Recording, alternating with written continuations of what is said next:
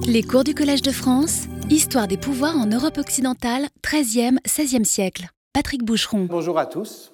Quelque chose euh, a eu lieu et l'on commence à en parler. C'est par ces mots euh, que j'achevais la semaine dernière le cours consacré à l'expérimentation rituelle. Quelque chose a eu lieu, un événement qui prend lieu dans une portion d'espace, un événement qui rassemble un temps l'attention. Et l'on risque toujours, c'est vrai, comme historienne, comme historien, d'être fasciné par ce moment, ce moment-là de cristallisation, de fusion, d'effervescence. Mais alors, quitte à parler euh, d'effervescence, autant être conséquent avec la métaphore et la suivre jusqu'au bout de son transport. C'est ça une métaphore. Vers euh, la dilution et la métamorphose. Parce que le moment éminemment politique n'est pas le rassemblement, mais la dispersion. Et ce moment est d'autant plus donc la suite de l'effervescence, la dilution. Ce moment est d'autant plus politique qu'il est risqué, car euh, il expose à la singularité des corps parlants et à la manière qu'ils ont d'habiter le monde en s'écartant les uns des autres, en ménageant entre eux des espacements, en rendant possible et pensable ce que l'on pourrait appeler un espace public, si on entend par là la possibilité ouverte de ne pas se souvenir de la même chose, de ne pas tenir aux mêmes choses, de ne pas rêver aux mêmes choses et d'en parler tout de même sans chercher à s'entretuer. On pourrait appeler cela civilité.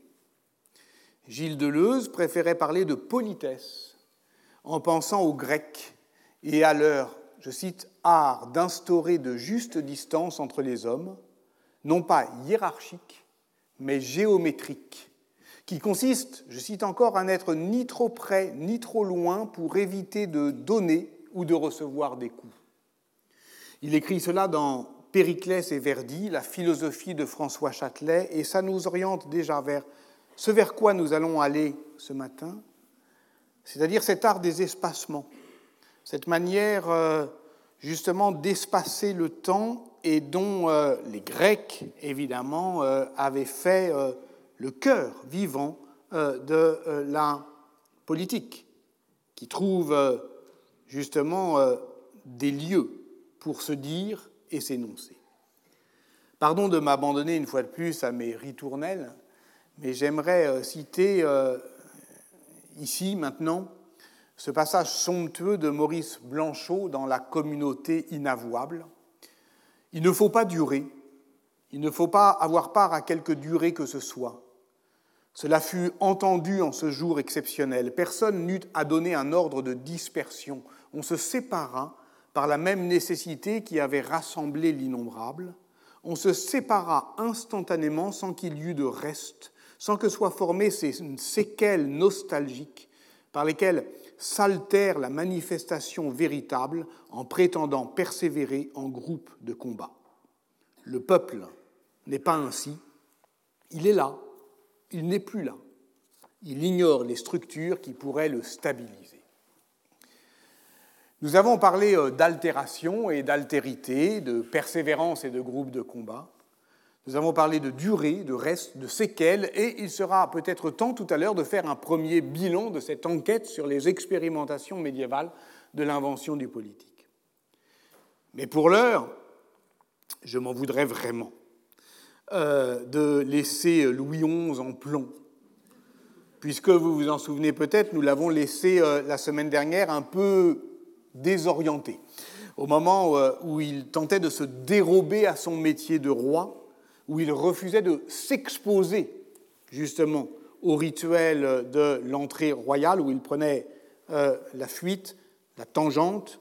Je relis euh, l'extrait qui nous avait arrêté euh, du, de l'histoire de Louis XI de Thomas Bazin, cet évêque de Lisieux en exil qui écrit pour se venger de sa disgrâce. C'est au neuvième chapitre du septième livre de l'histoire de Louis XI. Mais lui, Louis XI, après avoir franchi la porte de la ville, évitait aussitôt par des voies détournées la place publique et se hâtait le plus qu'il pouvait vers la demeure qui lui avait été préparée.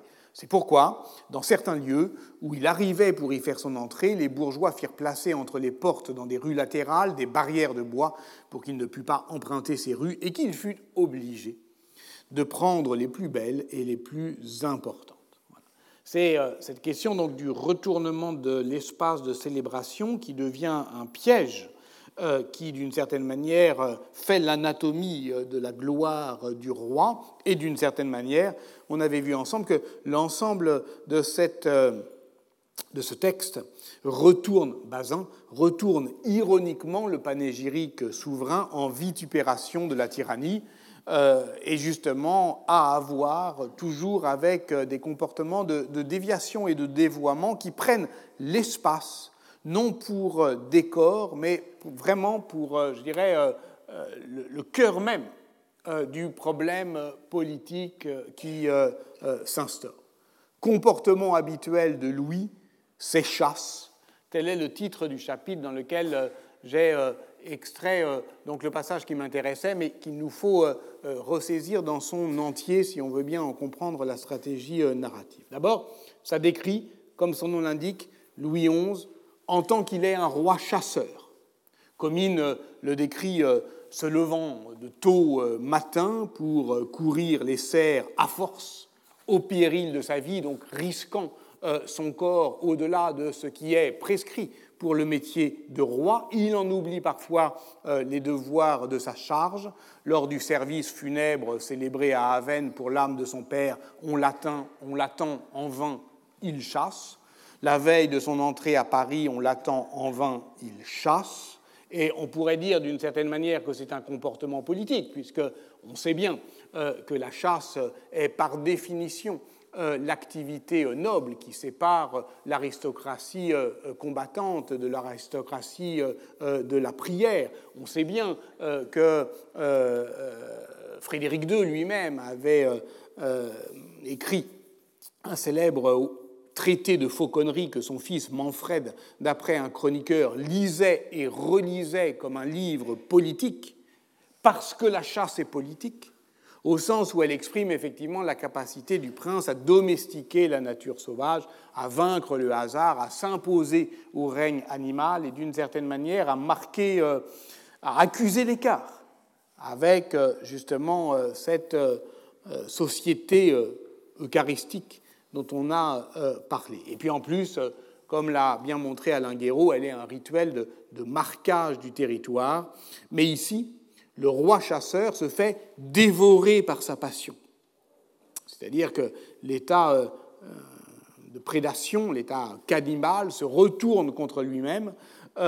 il, il devient, dans l'économie du régimène, la chasse devient une passion privée. Et comme l'a compris Joël Blanchard, elle est assimilée par les contemporains à une forme de mélancolie.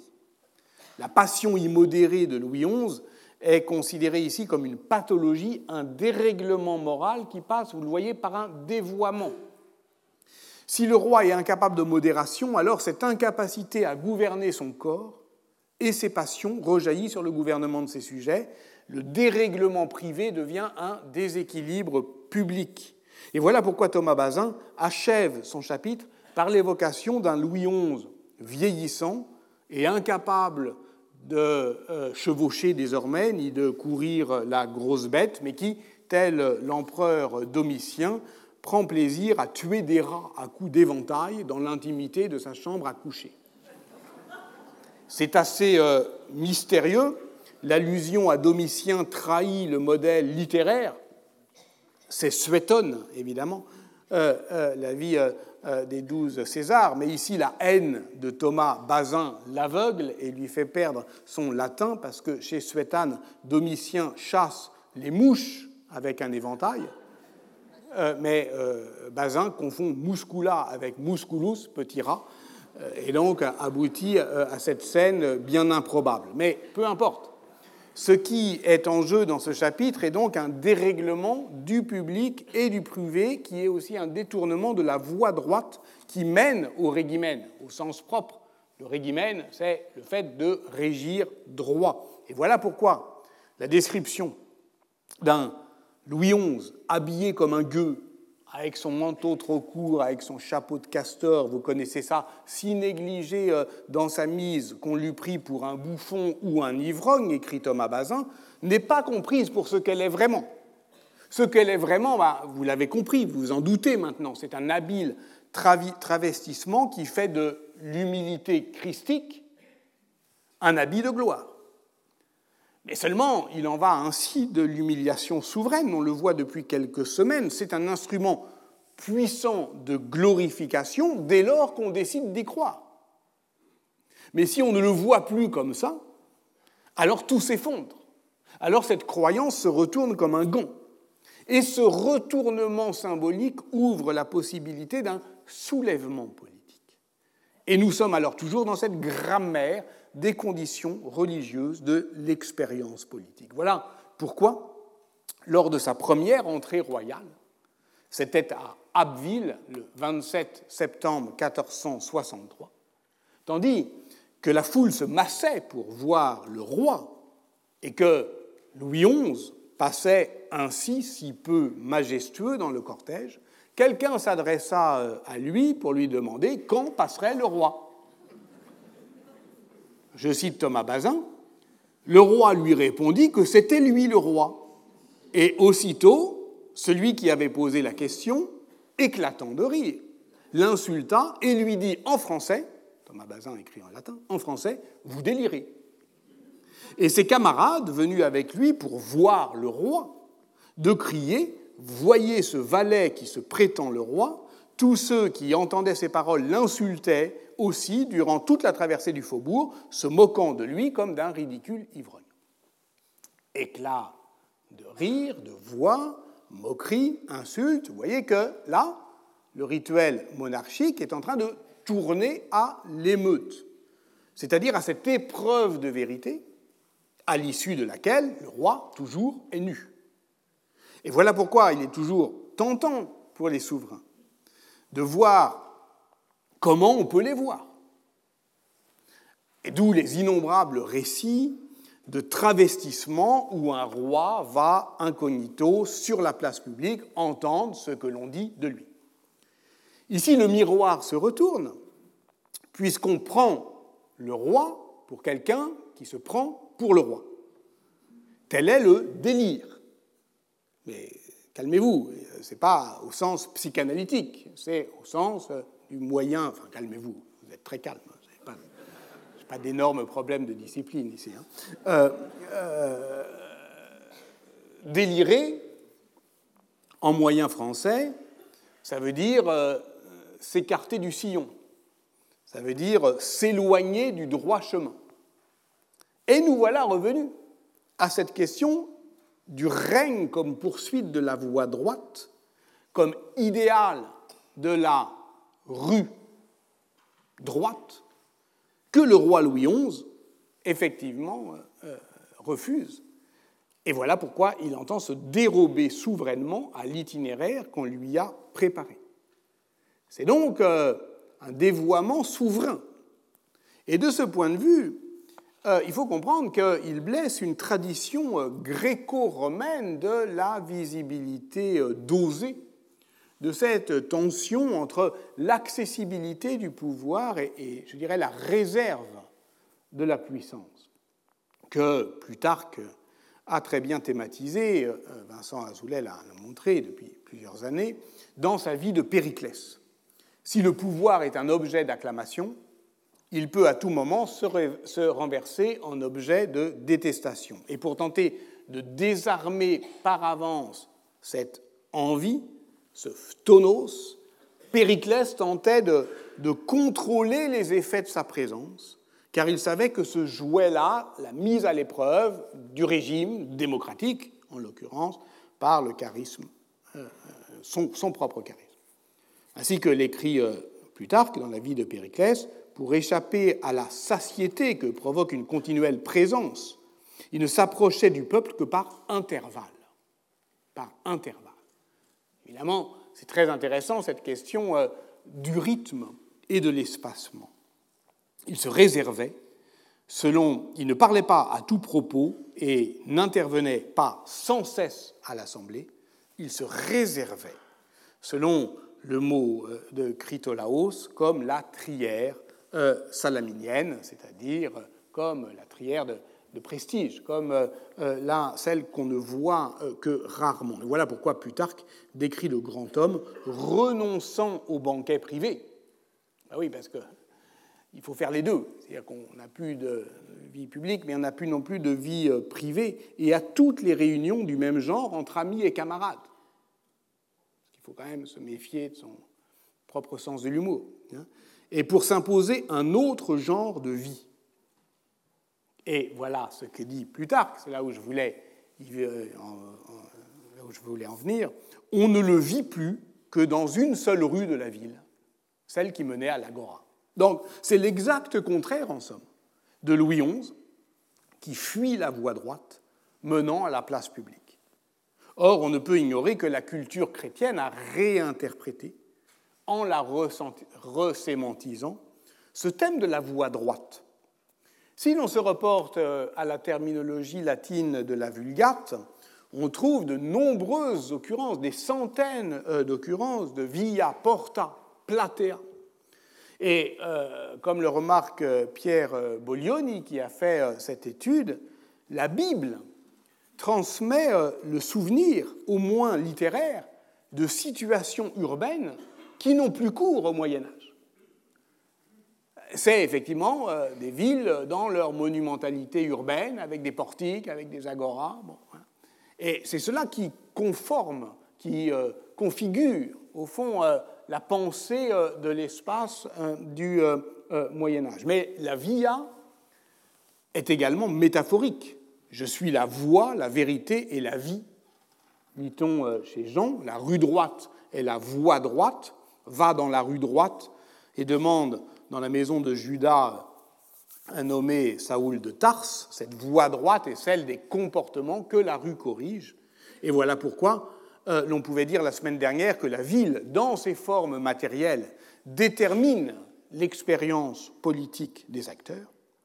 Et voilà pourquoi euh, euh voilà l'endroit où s'origine, bien avant, d'une certaine manière, le rêve humaniste de changer la vie en changeant la ville, c'est-à-dire de, construire un décor euh, actif, performant, qui va agir ceux qui l'habitent, euh, c'est effectivement, il y a une origine chrétienne à cette idée que, au fond, le cadre urbain contraint et corrige, et corrige. Mais les formes de la ville ne sont pas que des objets inertes, comme le décor muet d'une scène qui en serait, au fond, son premier protagoniste. Non, en elle se dépose une histoire que la ritualité politique peut rejouer ou secouer rythmiquement comme le montre l'exemple sur lequel je souhaite désormais m'appuyer. Il concerne l'ennemi mortel du roi Louis XI, le duc de Bourgogne, Charles le Téméraire, et la manière dont il rata son entrée dans la ville de Gand le dimanche 28 juin 1467. 1467. Là encore, comme on va le voir, c'est un loupé du rituel qui précipite l'événement politique. La ville de Gand a depuis euh, la grande commotion urbaine de 1381 dirigée par Philippe van Artevelde une culture insurrectionnelle qui est solidement établie, une euh, tradition euh, de contestation urbaine, une expérience de l'émeute sur laquelle, effectivement, je vous renvoie aux nombreux travaux de Marc Boone, mais aussi de, Yann Dumoulin. Surtout, les ducs de Bourgogne tentent surtout de, surtout, ils tentent de composer aussi avec les élites de cette puissante ville industrielle, ce qui est le cas de Charles le Téméraire, qui cherche à y être reçu en grande gloire et obéissance, comme l'écrit euh, Comines dans ses mémoires, et c'est aussi le souhait euh, des euh, élites urbaines. C'est-à-dire qu'on sait que les bourgeois de Gand sont venus à Bruxelles pour réclamer du nouveau duc, son père vient de mourir, une grande entrée, qui leur permettrait de mettre en scène leur loyauté politique. Donc il y a un enjeu de négociation. Derrière le rituel, il y a évidemment une négociation, une compétition entre les villes pour garantir son rang dans l'édifice politique du duché, où il faut-il le rappeler, les fonctions capitales sont distribuées entre plusieurs cités.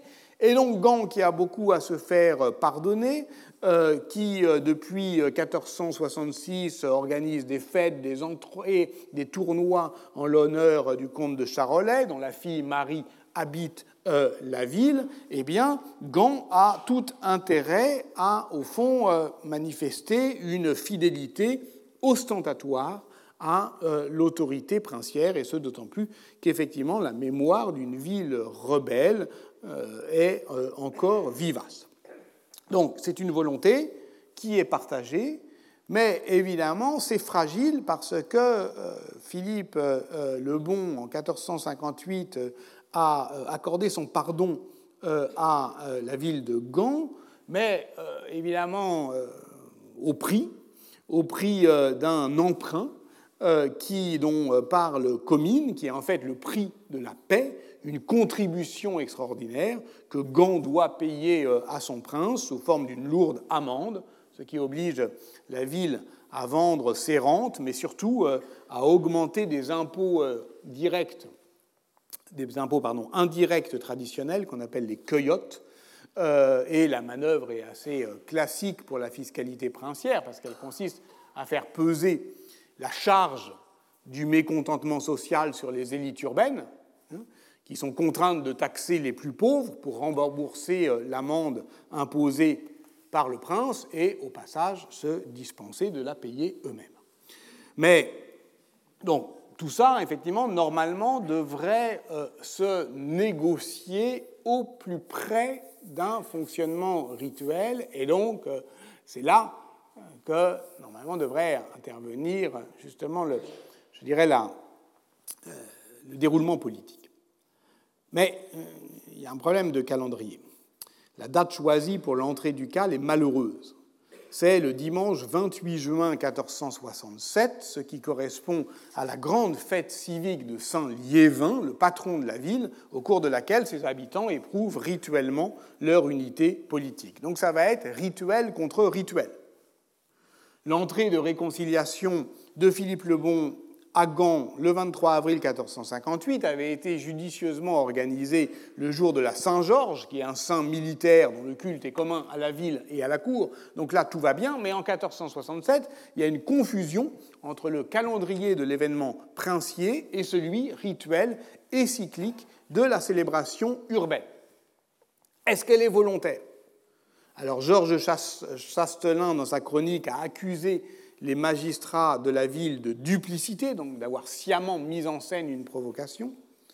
En fait, Élodie Lecupre des Jardins, dans sa thèse publiée en 2004 sur le titre La ville des cérémonies, essai sur la communication politique dans les anciens Pays-Bas bourguignons, montre qu'ils ont tenté de décaler la fête de Saint-Liévin et ont sans doute estimé euh, le danger, sous-estimé le, danger d'une confrontation entre culte holique et culte civique.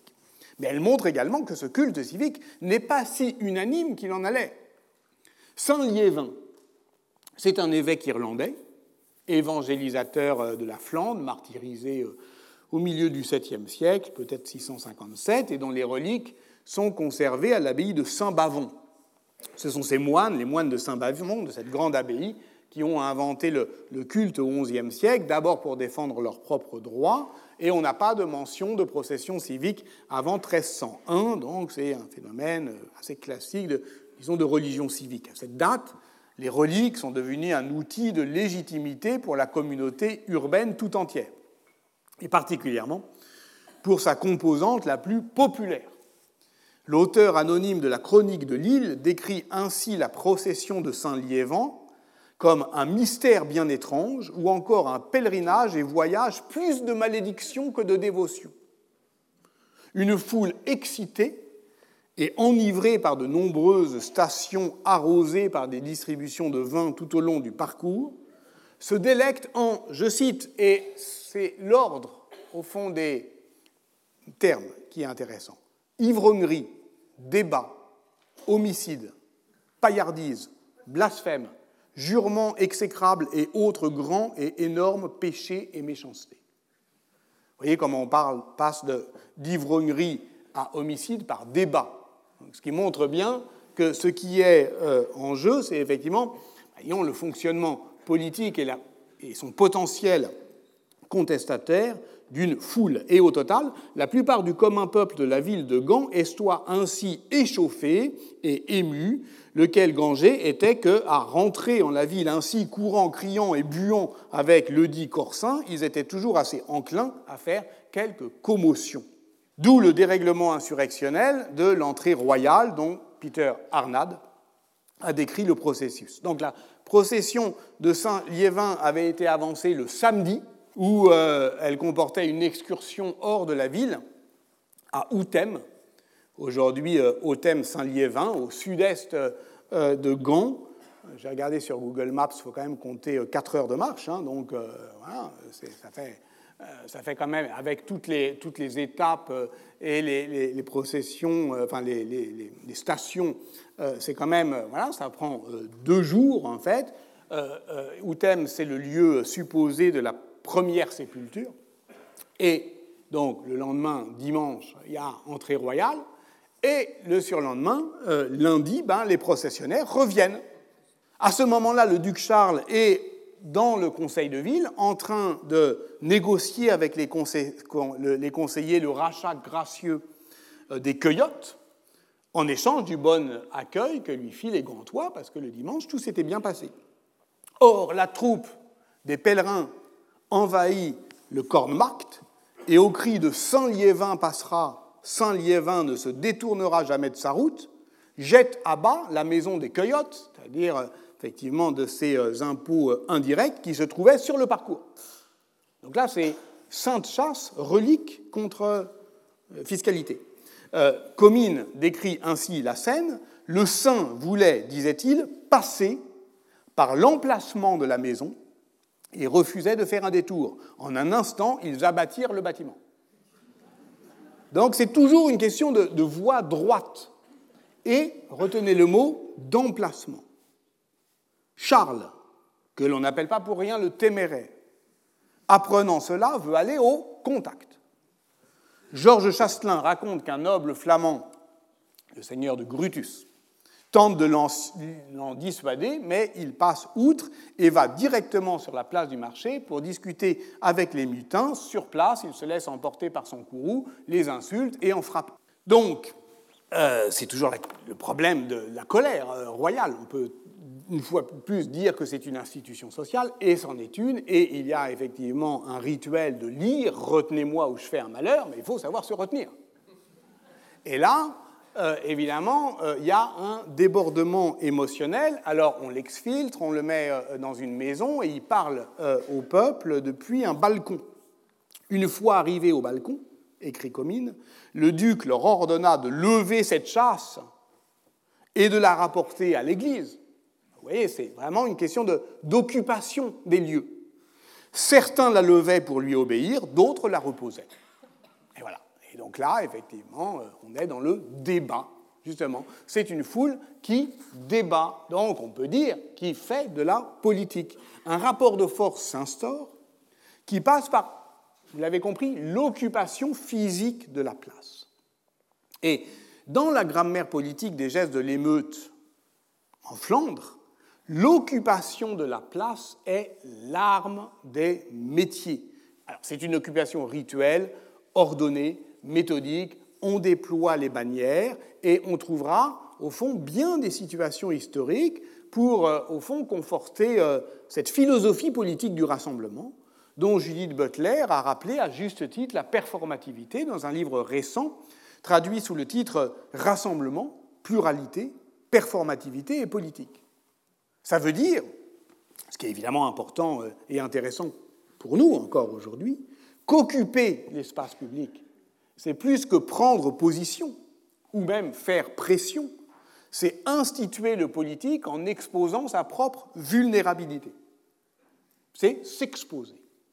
Il est main exemple, effectivement, dans l'histoire des commotions urbaines du Moyen Âge, qui décrivent cette effectivité directe, cette performativité, dit Butler, de l'occupation corporelle, physique de l'espace public, qui, en fait, par elle-même, instaure un rapport de force euh, auquel, au fond, le, prince cède assez vite. Et on compte les jours. Toutes les sources comptent les jours. Quand il vit qu'il ne pouvait pas les éloigner, il se retira chez lui, Charles le Téméraire, et eux restèrent sur le marché huit jours. Le lendemain, ils lui apportèrent des documents écrits. Là encore, c'est très intéressant, c'est qu'à un moment, on passe évidemment par la médiation euh, de l'écrit, avec leurs requêtes. Et leurs requêtes, c'est notamment dans l'ordre de la représentation cérémonielle. Ils réclamaient que chaque métier pût avoir sa bannière. Comme c'était la coutume, on en comptait 72. Compte tenu de la situation dangereuse, où est le danger? Il n'y a pas de violence. Personne ne parle de violence. C'est l'occupation. Compte tenu de la situation dangereuse dans laquelle il se voyait, il fut contraint d'acquiescer à toutes leurs demandes et de leur accorder les privilèges qu'il réclamait. Alors, évidemment, là, il conviendrait de faire la part de la logique narrative du texte cominien. Euh, Comine, euh, comme Bazin, fait euh, de ses textes l'arsenal de ses vengeances. Euh, lui-même, euh, euh, il a, comme vous le savez, trahi le duc de Bourgogne, ou en tout cas il est passé, c'est un transfuge, du service du duc de Bourgogne à celui du roi de France. Mais il a aussi un compte à régler avec les Gantois. Son père, Collard II, était bailli de Gand en 1431 lors d'une des nombreuses révoltes urbaines contre l'autorité princière. Et la carrière politique des parents de Comines est souvent euh, prise dans la contradiction entre la, politique territoriale des ducs, des ducs et l'héritage de l'autonomie communale de ces villes. D'où les jugements très durs de Philippe de Comines sur la ville de Gand. Je me demande comment Dieu a pu tellement protéger cette ville de Gand qui a causé tant de maux, qui est si peu utile au pays et au bien public du pays et où elle se trouve et encore moins utile à son prince, d'où également son ironie cinglante à l'égard du duc Charles, persuadé que c'était la ville où on l'aimait le plus et que les autres villes suivraient l'exemple de Gand, et il disait vrai, parce qu'évidemment après cette révolte, euh, euh, la euh, commotion flambe. Donc bien sûr que la précision même du récit euh, de Comines qu'on peut euh, confronter avec euh, celle des autres chroniques, Chastelin et les autres, eh ben, elle est, cette lucidité-là, elle doit être aussi comprise comme dans, à l'intérieur de la stratégie narrative, où, par exemple, cette politique de Charles le Téméraire vis-à-vis de Gand eh bien, est opposée, dans le même chapitre d'ailleurs, à celle contre Liège, où là, effectivement, il a les moyens d'un coup de majesté et où il fait subir euh, à Liège eh ben, un rituel d'humiliation publique, comme euh, on en avait vu euh, ensemble. En tout cas, ce qui est intéressant, c'est que même si on met à plat la stratégie narrative de la source, on comprend au fond d'où vient sa ressource de lucidité, et cette question de l'irruption de, de l'événement au cœur du rituel ou plus précisément du dérèglement rituel comme ressort de l'histoire politique, c'est une des conséquences, effectivement, de ce que j'ai appelé la semaine dernière l'expérimentation euh, rituelle. Alors, au fond, ça ne nous euh, dépayse pas trop. Euh, Michael Bakhtin l'a montré dans ses travaux sur le carnaval. On peut nommer soulèvement la situation où la colère elle-même est de la fête, cette fête qui sert le plus souvent à canaliser le mécontentement populaire, à lui fournir une issue rituelle, à l'assagir. Elle porte toujours en elle-même une mise en puissance de la révolte. Ça, Yves-Marie Bercé l'a montré dès 1976. On pourrait trouver mince exemples à l'époque moderne où la fête et la révolte inversent leur polarité.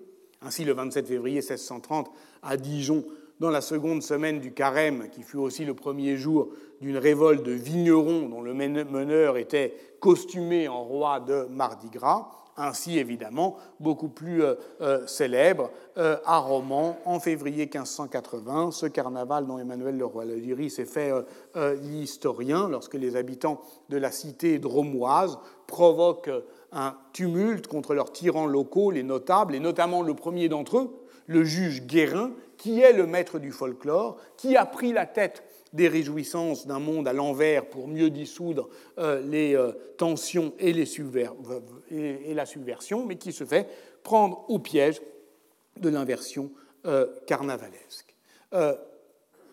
dans ce cas-là, il y a inversion d'une polarité du temps, mais aussi des polarités de l'espace. Et c'est là-dessus que je veux maintenant tenter de vous amener. Et pour le comprendre, je vous propose de convoquer un, troisième exemple, extrait des travaux de Mathias Wirth sur la révolte de Payerne en 1420. C'est un livre qui est paru à Lausanne en 1997, Meurent les moignes, la révolte de Payerne. Nous sommes en Suisse, non loin de Fribourg, dans le canton de Vaud, à Payerne prospère depuis le Xe siècle, un prieuré clunisien et un bourg s'est développé autour de lui. C'est une configuration classique de bourg monastique.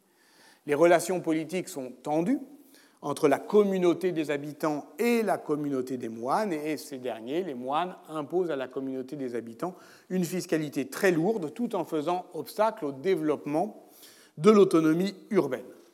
Au, début du 14, au milieu du XIVe siècle, en 1347, tiens, précisément, eh bien, euh, les moines ont enfin accordé le droit de réunir droit de réunion à une assemblée communale, mais pas encore celui de posséder un sceau.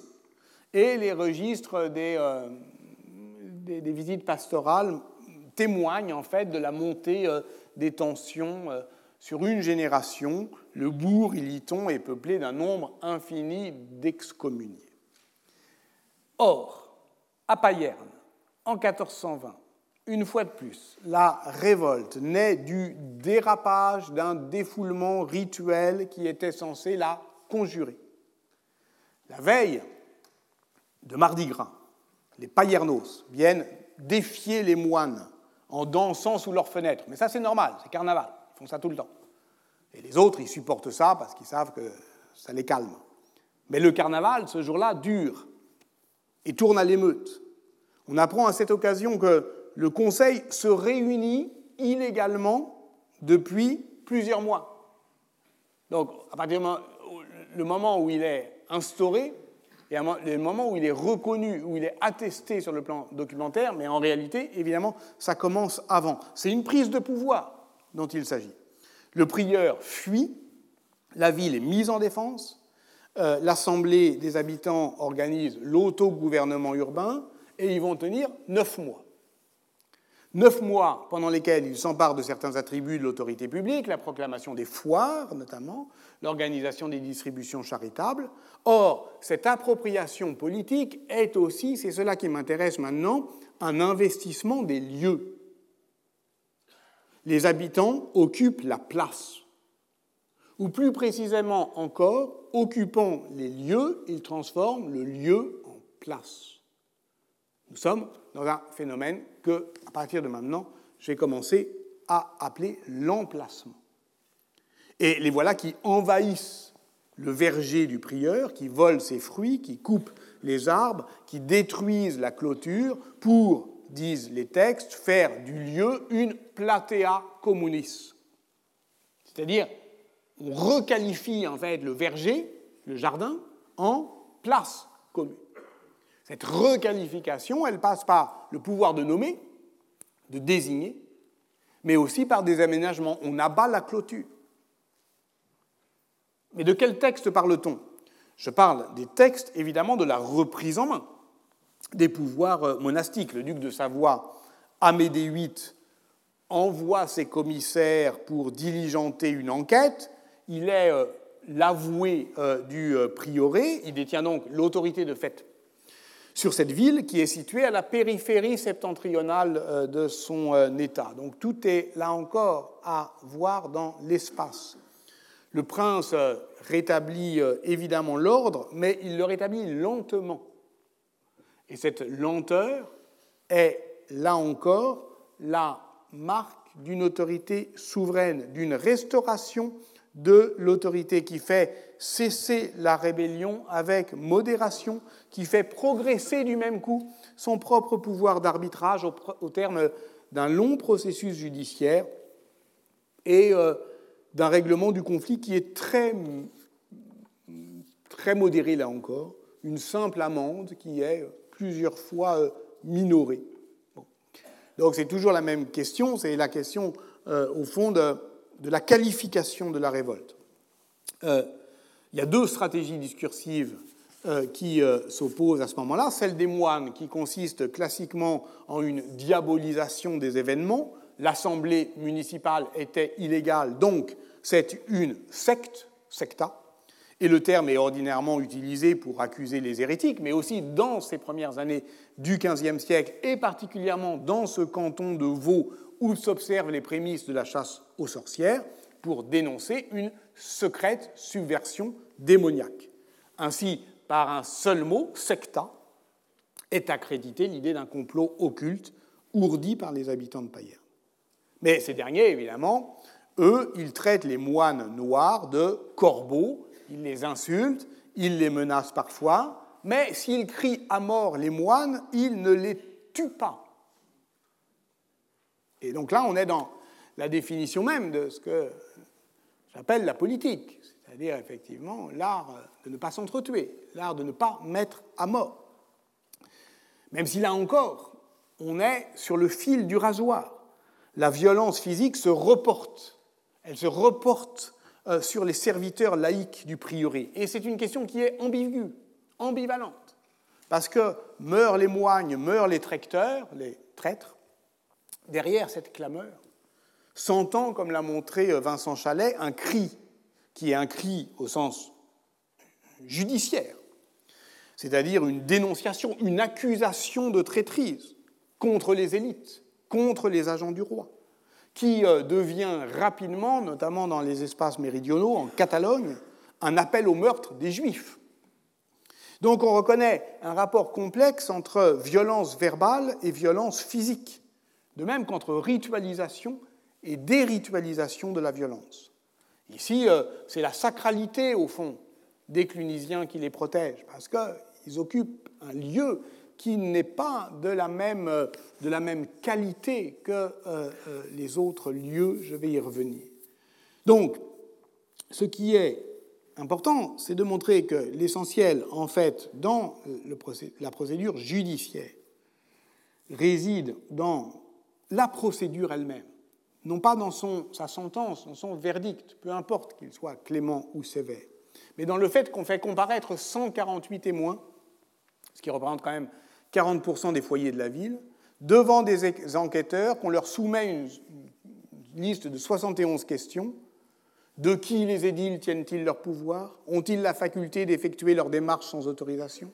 Donc, il s'agit en fait de faire avouer euh, aux témoins l'illégitimité de leurs actes de rébellion par un effet subtil d'inculcation des normes, euh, par martèlement au fond de la question.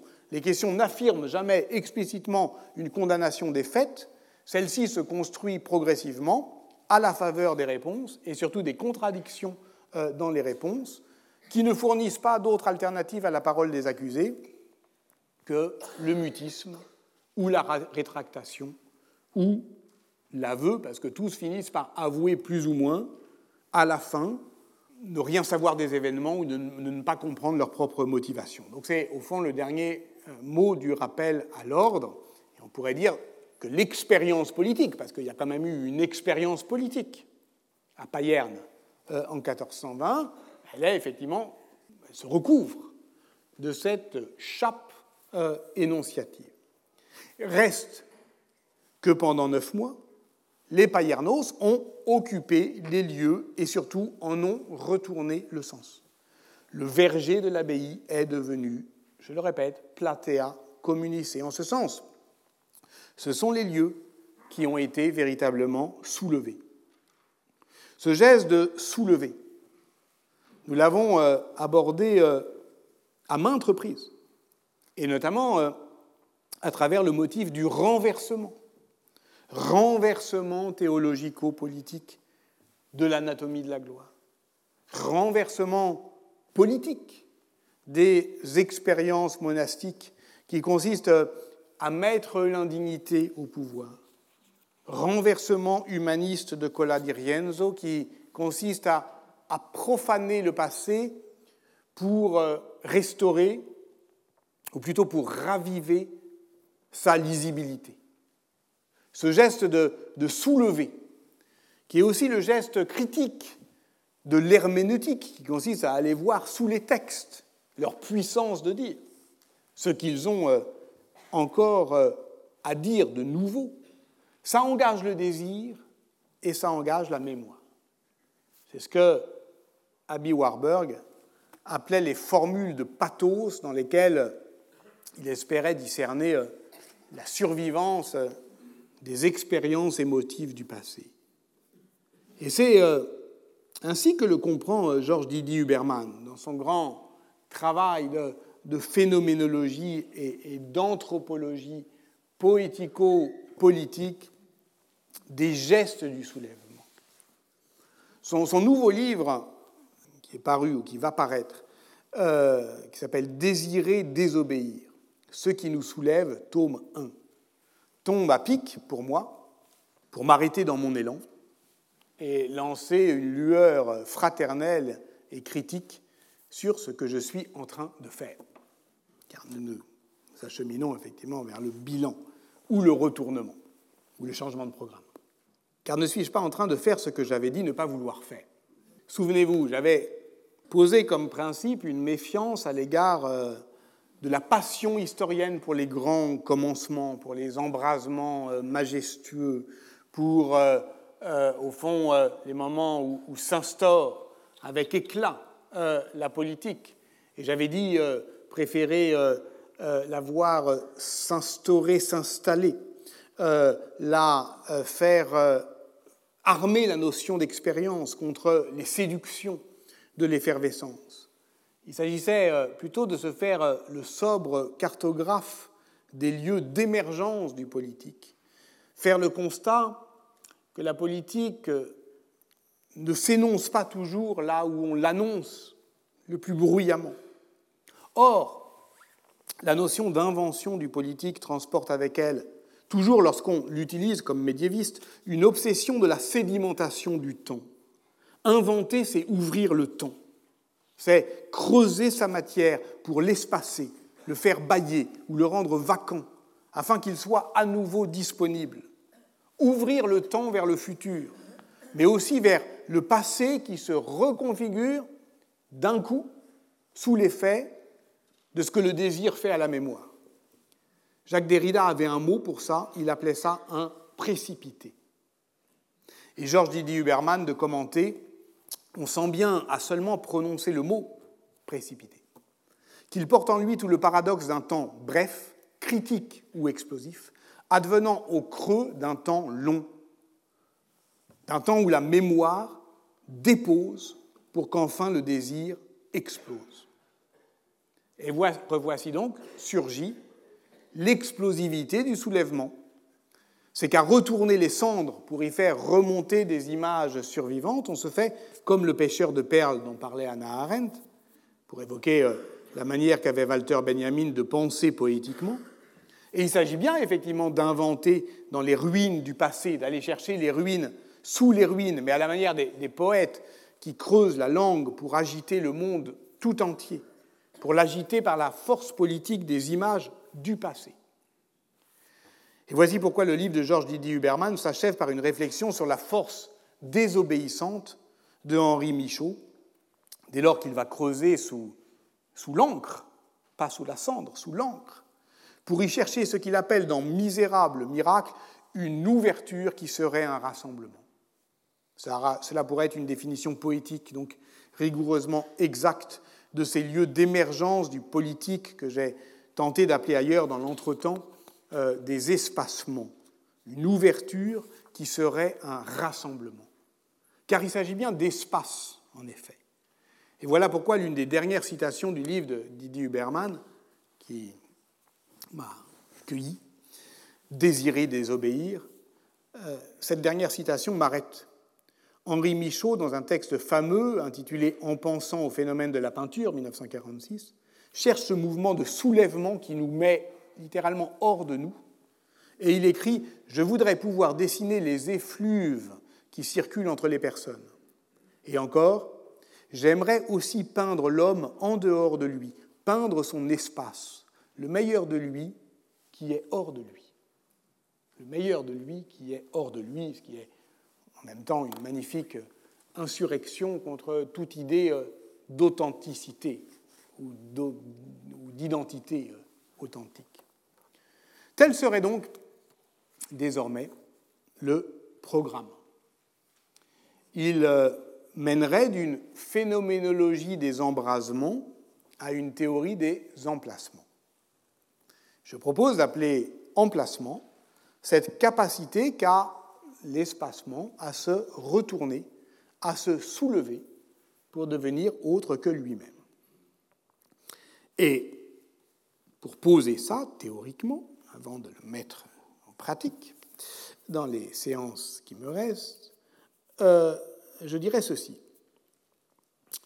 On n'a peut-être pas assez remarqué que ce mot d'espacement est constamment utilisé par Foucault dans son texte Des espaces autres de 1967. Enfin, son texte, en réalité, ce n'est pas vraiment un texte, c'est une brève conférence radiophonique de 25 minutes qu'il a donnée en décembre 1969, puis ensuite qui est devenue une conférence au Cercle d'études architecturales de Paris, donc ça a bien à voir avec justement la pensée architecturale de l'espace, et qui a été publiée en 84, l'année de sa mort, et qui est devenue l'une des propositions les plus influentes de Michel Foucault dans le monde militant, dans le monde créatif, euh, même si l'on continue, pour moi, à ne pas prendre assez au sérieux dans le champ académique la philosophie foucaldienne de l'espace, omnubilé qu'on est évidemment par euh, l'écrépitement de sa philosophie du temps.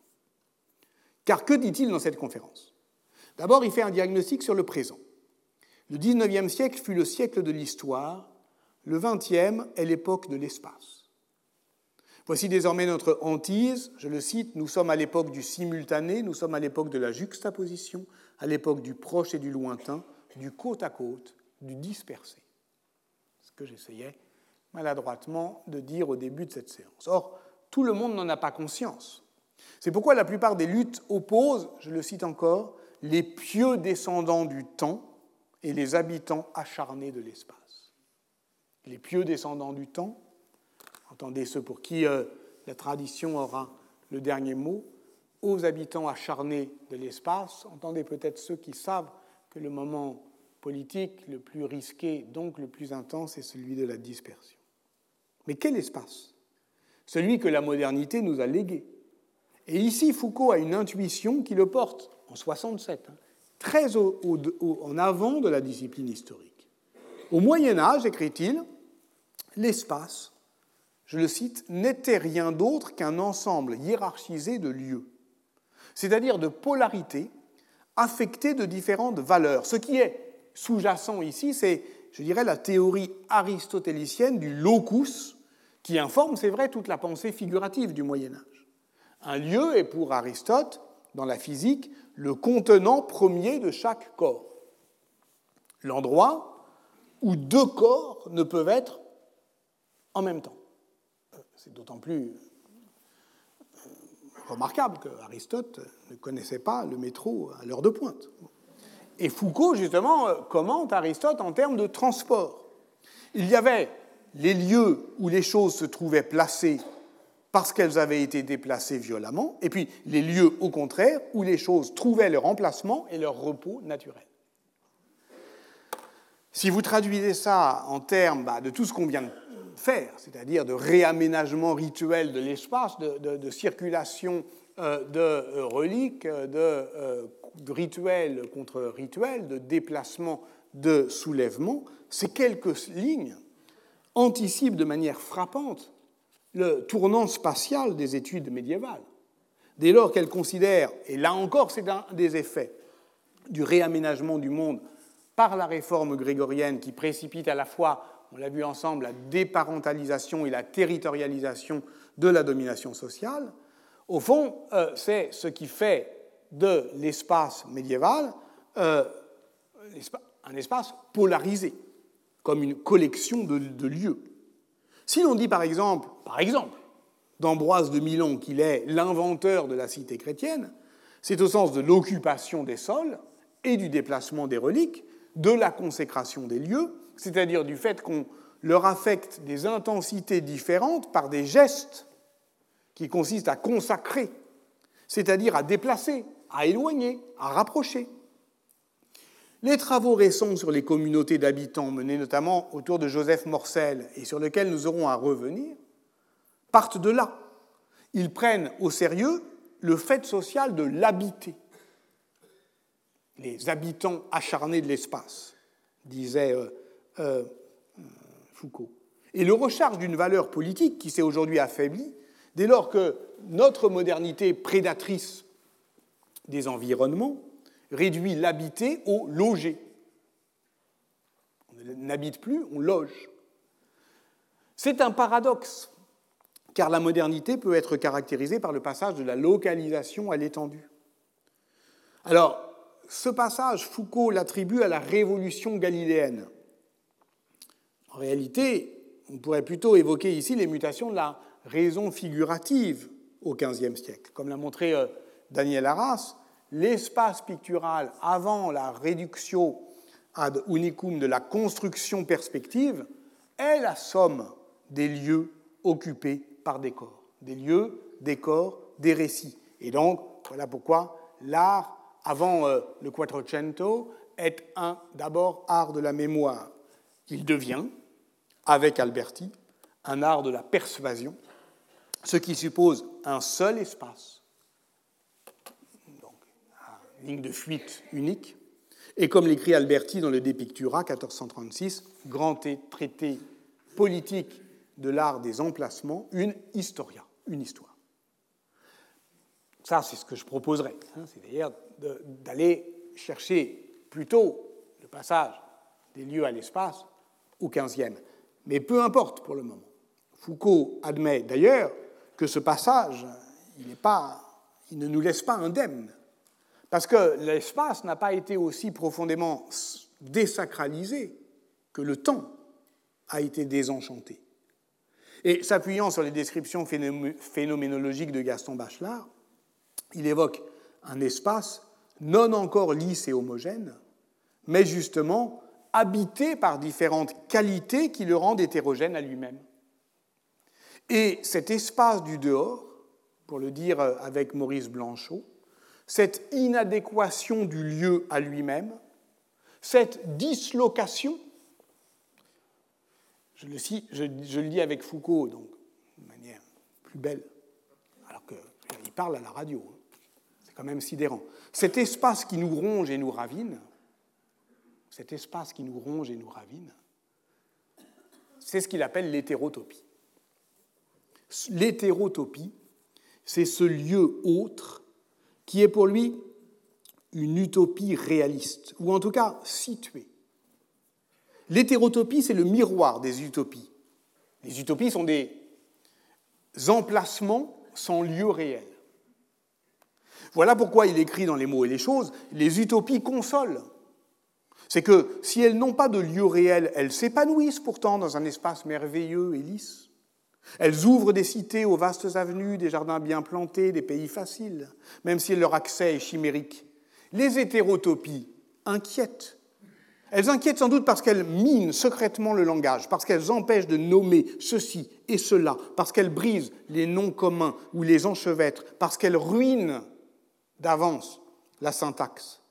C'est pourquoi les utopies permettent les fables et les discours. Elles sont dans le droit fil du langage, dans la dimension fondamentale de la fabula. Les hétérotopies, comme on en trouve si fréquemment chez Borges, dessèchent le propos, arrêtent les mots sur eux-mêmes, contestent dès sa racine toute possibilité de grammaire. Elles dénouent les mythes et frappe de stérilité le lyrisme des phrases. On pourrait s'arrêter là.